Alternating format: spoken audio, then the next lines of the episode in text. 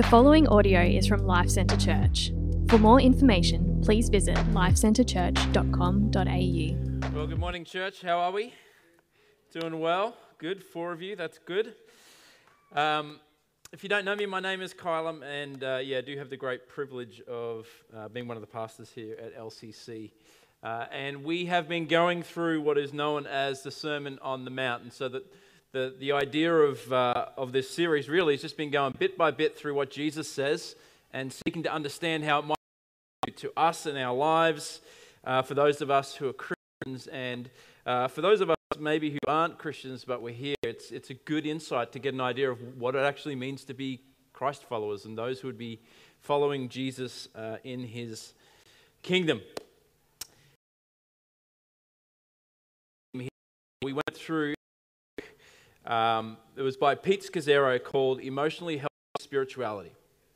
And in this book, uh, it gets uh, quite deep and personal, and the idea was really to encourage us as leaders um, to be thinking about our walk with Jesus and to, to go deeper doing leadershipy things. This year we're going through Paul Tripp's book, uh, Lead, but, but one of the things that Pete Scazzero does in this book, and at the end of each chapter, he kind of gives all these extra like, why don't you read this? Why don't you read this? And sometimes you get these, these interesting uh, different types of ancient authors that you read. Uh, and one of the authors that he suggested reading was uh, a lady by the name of Saint Teresa of Avila. And she had this book called The Interior. You can actually go and Google this book. It's quite hard to read, I will be honest. Um, you almost need like an interpreter or something, someone who's taken the book and rewritten it in easier English. Um, but it's a fascinating read by this, this lady who essentially she's kind of running this, this convent. She's in charge of a bunch of nuns, and she's been asked to write on prayer for all of the women in this, in this particular place. And so she, she starts exploring the idea of what it looks like to walk with God. And the principle behind this, this book is she gets this idea of like, what if the human soul what if it's kind of like a diamond or like a crystal that has many rooms or many mansions? And she kind of is reflecting as she's reading on uh, some of Jesus's, Jesus's words. And she's like, and it seems to her that each of these mansions is a different dimension in which your soul gets to interact and commune with the transcendent being named God. And what if out of that, the light starts, to shine out of our lives. So, in other words, as you meet the true King, as you commune with Him, something changes, something transforms the inside, the immaterial part of you, from which now you do all of your deeds. And I think as I was reading her, it was very challenging. Um, I don't agree necessarily with everything she wrote, but it really, really challenged me. And as, as I was reading again this passage, I, I, I kind of think this is also what Jesus is getting at in this passage, which is there are lots of Christian things we can do. There are religious practices which are good things of which disconnected. If external outward act is disconnected with internal state of communion with God, there is no reward. As you read that, you over and over and over again. In each example, he gives three examples. There's the reward, there's the reward, there's the reward. And so, what Jesus does in this particular section, he starts off with this principle and then he gives these three examples. So, he starts off, verse chapter 6, verse 1, he says, Beware of practicing your righteousness before other people in order to be seen by them, for then you will have no reward from your Father who is in heaven. And what Jesus does here, he launches into like the three dimensions of our life our relationship to the world or to our neighbor, our relationship to God, and our relationship to ourselves. And I love reading Jesus because he's a master communicator. Eh? He's, he's such a good communicator. But notice he starts off with beware. Take, take care. Turn your mind to, pay attention. In other words, if you're a follower of Jesus, you need to be aware of this because this will be the temptation of your life to do Christian religious things apart from Christ. That's the temptation of every Christian. And if you, if you remember, when you first became a Christian, all you wanted to do was do things for Jesus. All you wanted to do was pray to Him, read the Bible, go to church, do Christian things. But then what we see is over time, we then get tempted to just keep doing those things apart from the vitality and the spiritual reality of, like, but I've been saved by God. I know God. I walk with God. And so there becomes a disconnect between the external and the internal. And he says, Beware, Christian, beware, kingdom man, kingdom woman. And then he speaks about the, the hypocrites, that, that they do this in a way, they do these activities in order to be seen by them. The problem is not the practicing of righteousness, it's the why we practice the righteousness. And so Jesus makes a whole lot of examples where he's going to kind of go, This is how the hypocrites do it. Don't do it like the hypocrites, do it like this. And to us, when we hear the word hypocrite, we, we, we think a hypocrite is the Christian pastor person who's doing what I'm doing right now, but on the side is living a completely different right, life, right? And that's a, that's a hypocrisy. Uh, that, that is certainly true, but I think what Jesus actually has in mind is the idea of a play actor. Okay, so Herod the Great has come before Jesus. He, is, he has literally built theaters in Jerusalem, in Jericho, in Samaria. They're everywhere. And so, this idea of theater and acting is becoming more and more prominent in their culture. And what actors would do is they'd wear different masks depending on the character that they would play. So, you'd often get the same person playing multiple characters. You'd know which character they're playing because they would put on the particular mask. And so, this is what Jesus is saying. He's saying, listen, don't be like the, the hypocrites who just put on a mask so that it looks like you are Christian, so that it looks like you are pious or religious. Now, who does an actor act for? They act for the audience.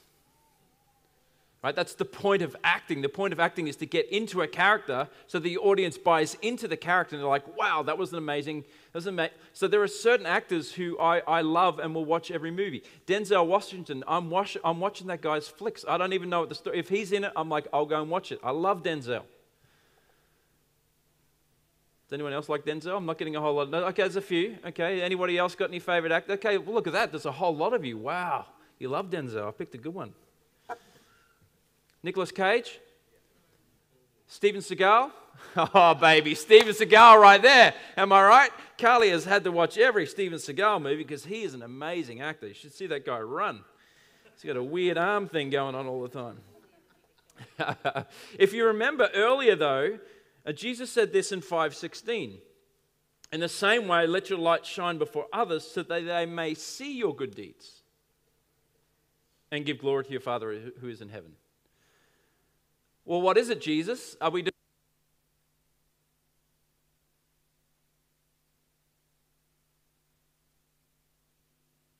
Are we to do it in such a way that people see it? Or are we, uh, are we to, to do it in secret? And, and I think what we see here is in 516, look at the words, let your light shine. It's the interior castle. It's let what is, what is going on on the inside of your soul, the spiritual vitality, let that thing be what people see. And as they see what you do on the outside, they will connect it to the internal and go, We will glorify God in heaven.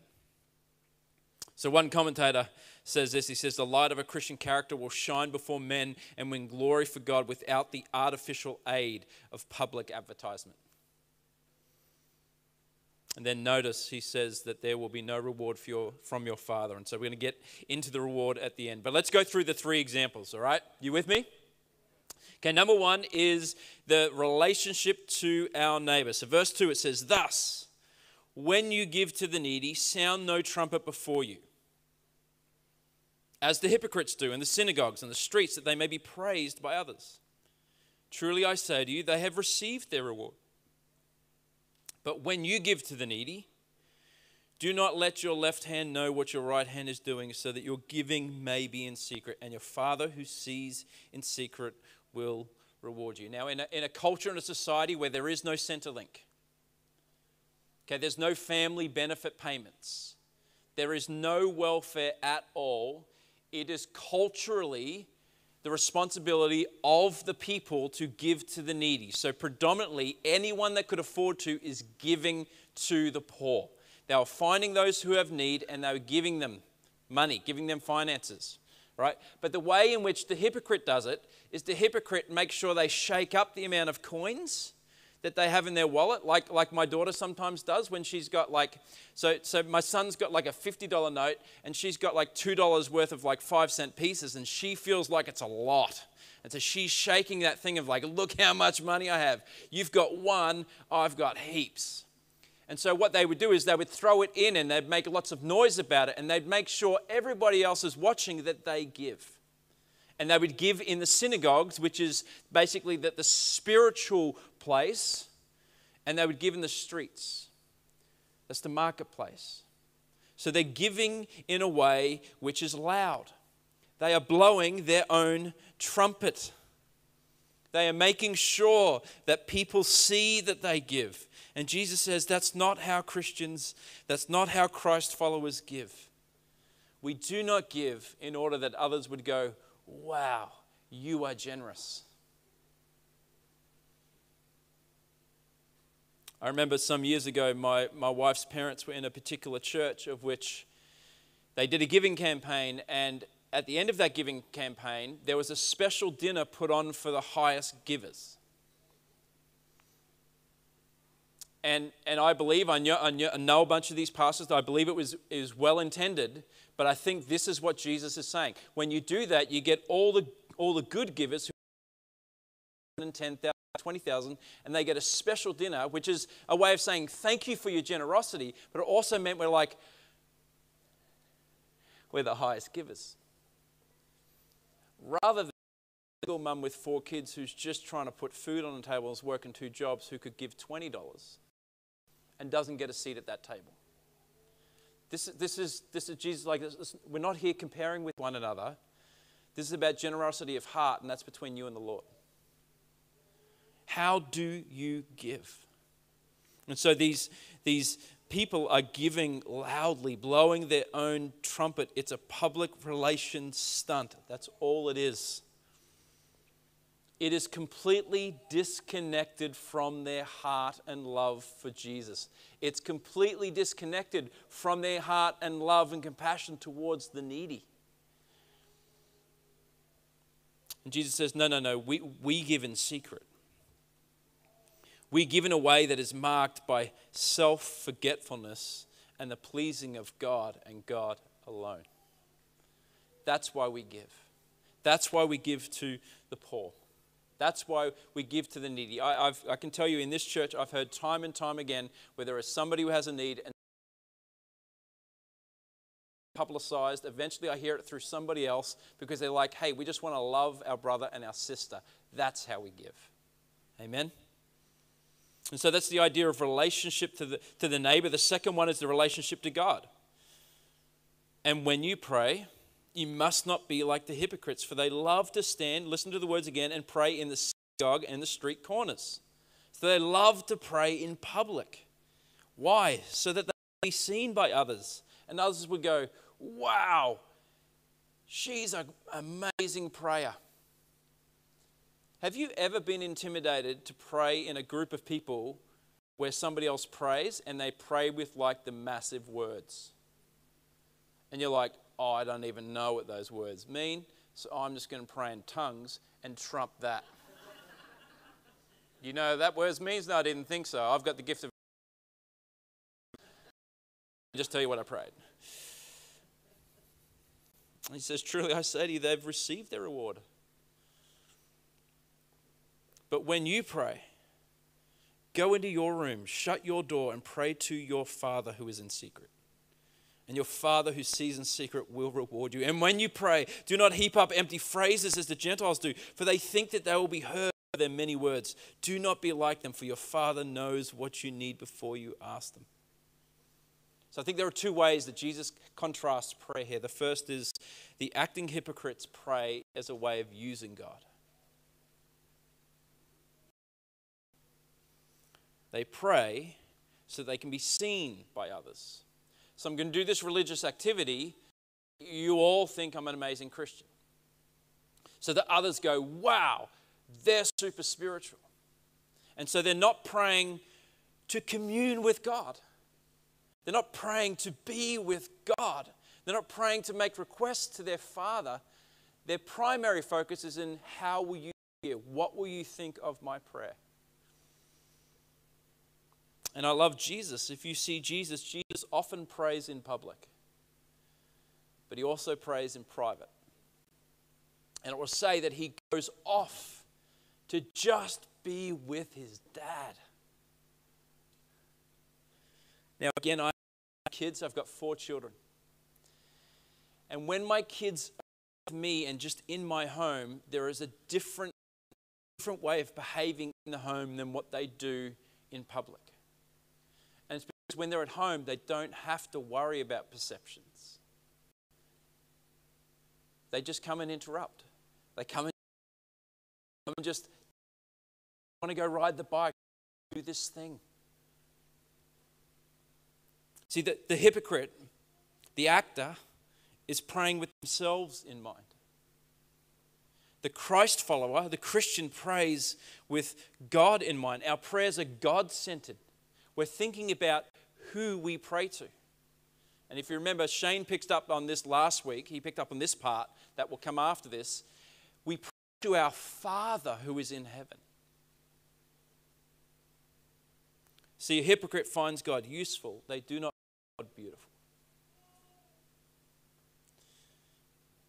Tim Keller often asks the question Do you find God useful or do you find him beautiful? And if you would find God beautiful, you will be rewarded by your relationship with God. If you find God useful, you will be someone who said, I tried Christianity and it didn't work. Because you used God as a means to something else. Prayer is the means of meeting, communing with God. And then he uses pagans, and, and pagans are different from the hypocrites. The pagans try to impress God. So notice it says that the pagans, they heap up empty phrases. Other, other uh, versions will say vain repetitions or babbling. Okay, the premise that a pagan had in first century culture was the gods are against us. All of these so called beings so there's gods for everything. They, that their natural disposition is against the human. And so what we have to do is we have to pray in a way that will appease them. And so they come up with ways of doing that. So they would come up with particular phrases and they would say this phrase enough. If we do this, we will appease them. We'll keep them happy with us and therefore maybe type of blessing. And so starting point is an, it's an absence of faith. The starting place is an assumption that God is against. The Christian assumption is that God is for. As Jesus goes on to say, He is our Father. And what father is not for their children? So our starting place is Christian. God. It is just to be with Him.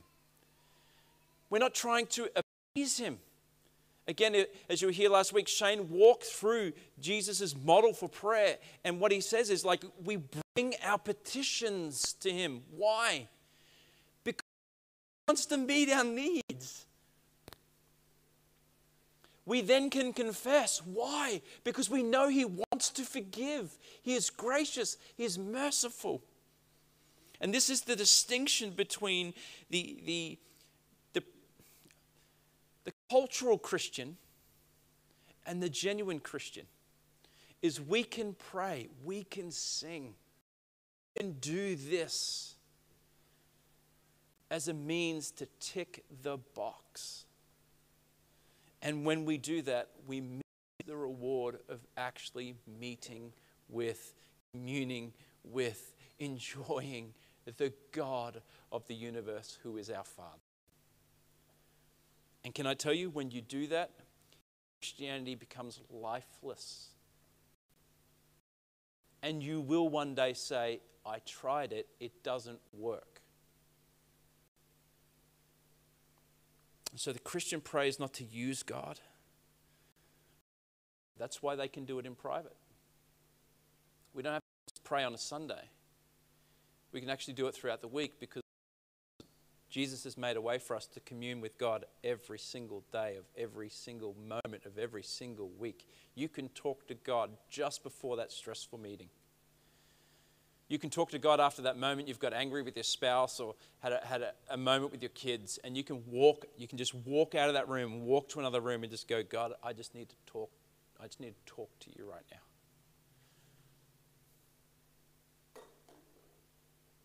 Christians don't pray mindless, mechanical, faithless prayer to appease God, but we pray as a means of trusting that God is our loving Father who knows our needs, wants to meet us, to forgive us of all of our transgressions.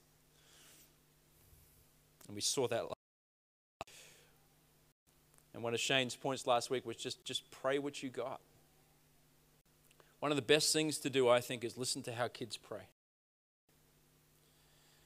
You do not find kids who come sit around a table and pray and they think and they get stressed about what to pray. If your kids are anything like me, it's like, okay, it's time to stop praying because I want to eat. That's a great grace prayer, but we don't have to pray for every single human being that exists in the world. Do you know what I mean? Like if you get kids, it's like, go and just pray for Tracy, pray for Billy, and guys want to lift up. It's like, I'm hungry, man. Let's just get. The... I get it. We love God, right? Kids, kids in the home that they don't feel the stress of having to, to like pray in a way that makes mum or dad happy with their prayers. They just pray what's on their heart. Sometimes they're the most simplest of prayers. Dear God, I need your help because of A, B, C, and D. And you know what? I think adults can learn a lot from listening to how children. It's so simple because they recognize God as their father. And they're not trying to appease him, they're not trying to coerce him, they're just trying to speak from their heart. So pray what you got. And then he goes to example three. And when you fast, do not gloomy like the hypocrites, for they disfigure their faces that their fasting may be seen by others. Truly I say to you, they have received their reward. But when you fast, anoint your head and wash your face, that your fasting may not be seen by others, but by your Father who is in secret. And your Father who sees in secret will reward you. In, in Jewish culture and customs, they had certain days of fasting, but the Pharisaicals, the, the religious elite, predominantly fasted for the purpose of spiritual discipline. So they would fast Mondays and Thursdays every week. How you all doing with your fasting? Okay, we good? Okay, everyone's like, oh, I don't hate fasting. I know. Uh, but these guys would they'd fast Mondays and Thursdays because they were disciplining their body and saying, no, no, we we we are taking our flesh and we we're going to mortify it. We're going to control it so it is spiritual. And Jesus says, even in your act of trying to do that, you're not doing anything spiritual at all because you're intentionally making sure everyone knows really how hungry. You And you're gloomy. You're like, why are you so down? Oh, look, man, I've been fasting 17 days and it's just like it's been amazing. Like I'm not bragging or anything, but it's just been just I'm so spiritual. And he's like, you have missed the entire point.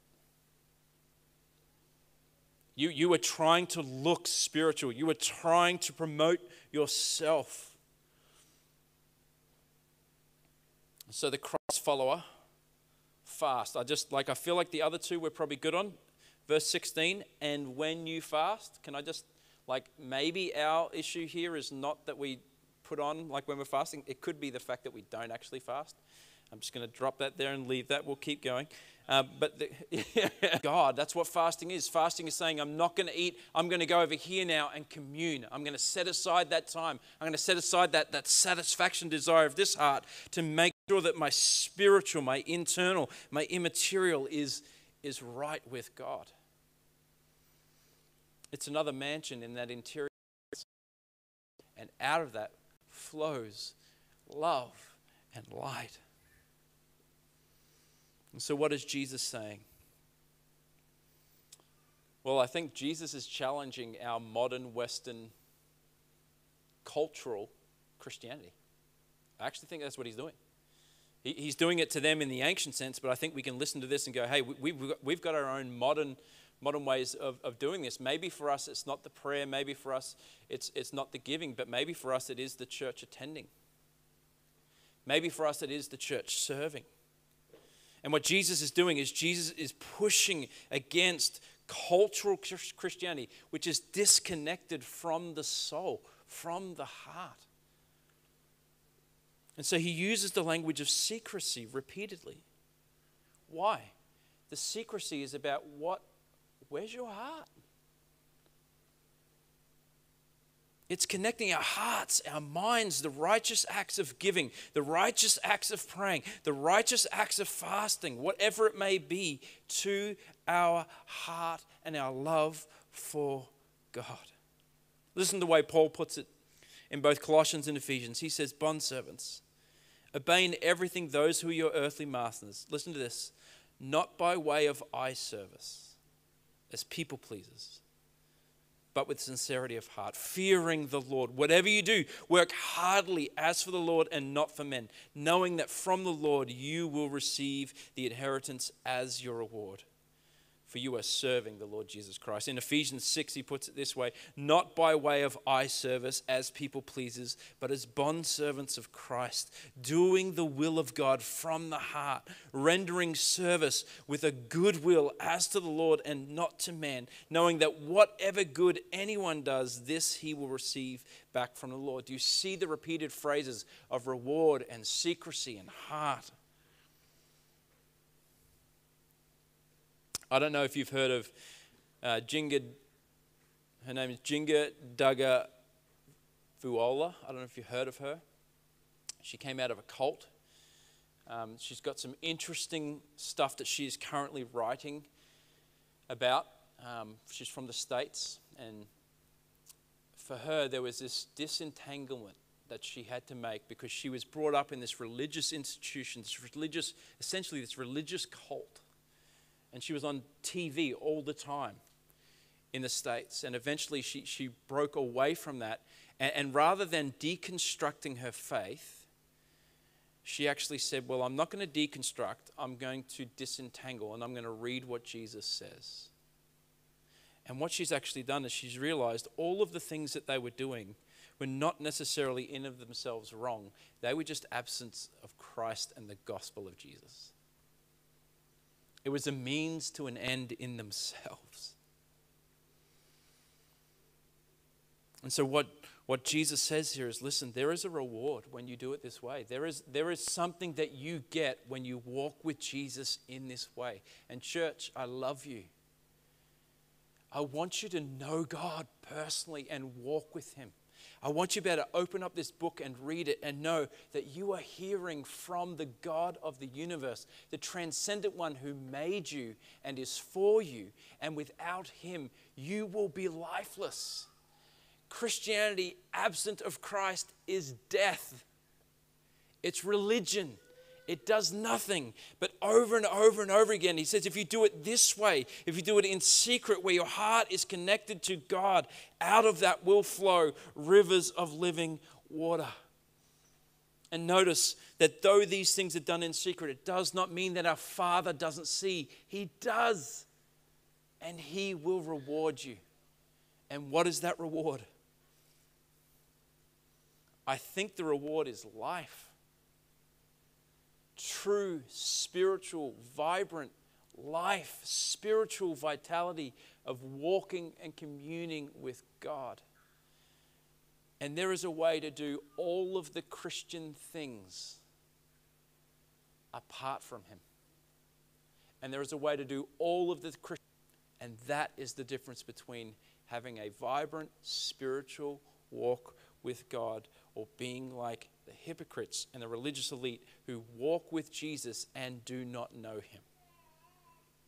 These men, these women see him every single day, are around him every single day, and he's like, But you don't know me. The one who seeks the approval of man, he says, has received it. The one who seeks communion with me will get it. And I think this is what he says at the beginning of his sermon, where he says, Blessed are the pure of heart, for they shall see. So here is my question Christian, where are you with God? Like, really, where are you with God? How is your walk with Jesus? When you pray, when you give, when you serve, when you go to life group, when you rock up to church, whatever it is, the things that we do, when you speak to your neighbor, have them in your home. Beware, be mindful to not disconnect God from that activity.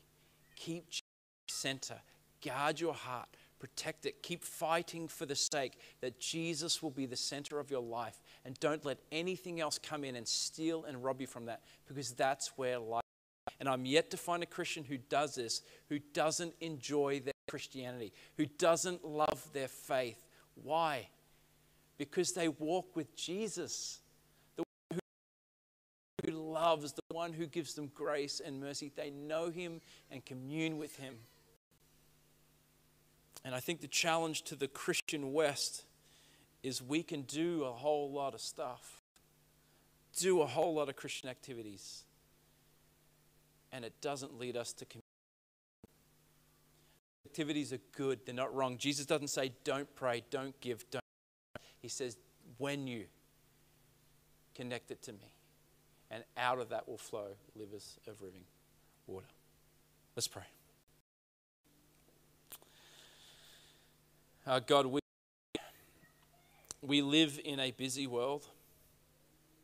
We live in a a culture which leads to lots of stress and anxiety and worry. There are many things that consume our hearts and minds. And God, for some of us in this room, maybe those things rob our joy and take from us the actual communing with you. That we, we, we literally just, just play because it's a good thing to do, or we serve because it's just the Christian thing to do. Or maybe we go to life group because we should. And God, discipline and, and practice is not wrong. You're not saying don't do those things or stop those things. You are encouraging us, hey, keep doing those things, but don't do it that way. Do it this way because that's where the life is. And so, God, in a, in a room this size, there, there are so many of us in different places with you right now. Some of us feel a little bit disenfranchised. Some of us are discouraged or, or weary and tired. Other, others are, are, new and feeling refreshed in our faith, and, and things are moving and, and feels great. God, I pray that you would help all of us to put you first, to seek you first know you. And out of that, our soul of going through this, Teresa Avila says, going through the different mansions of communing with you in different ways, that we would, we would live out of that and light would shine. We would become bright, filled with love, filled with joy, filled with hope. But I pray that you would help us to see maybe where we're just going through the motions, maybe where we're just ticking boxes and we're neglecting the substance for the form. Help us to get back to the substance, which is knowing you, walking with you, communing with you, loving you, enjoying you, spending time with you, and out of that, loving our neighbor, serving the church. Out of that, helping others that are in need, whatever it might be. Holy Spirit, we need your help in this way because we are tempted to do good things apart from God. And may that not be the story of our individual hearts, our family hearts, and the heart of this church, I pray in Jesus' name. And everybody said, Thank you for listening to this podcast from Life Centre Church located in North Lakes. We exist to make, mature, and multiply disciples and communities that depend upon, declare, and display the gospel of Jesus Christ in all of life. If you would like more information about us, please visit lifecentrechurch.com.au. We provide our podcast free of charge. Please feel free to download the content and share it with others, but please do not edit or alter the content in any way without the written permission from the leadership of LCC.